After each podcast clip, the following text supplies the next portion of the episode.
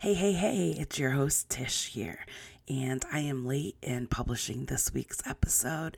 And I'm here to say that this really is not an episode because, as you can tell from the sound of my voice, I am sick. So, I had planned the month of September um, which is National Suicide Prevention Month, my plan had been to pull some episodes from the archives to share those previous episodes where my guests had so bravely shared their stories with depression, mental health, and um, suicide attempts. I thought that I had several other interviews in my archives that would fit with this theme that I wanted to go with for this month, and unfortunately, I did not. So that was poor planning on my part. Then I realized that September is also um, recovery month.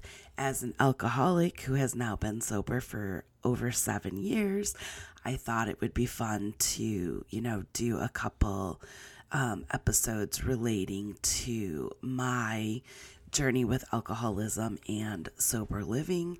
And um, next week, I will hopefully be publishing a episode about that. And I thought I was going to try to record that this week, and it is just not happening because I can guarantee it's probably not pleasant to be listening to my voice right now.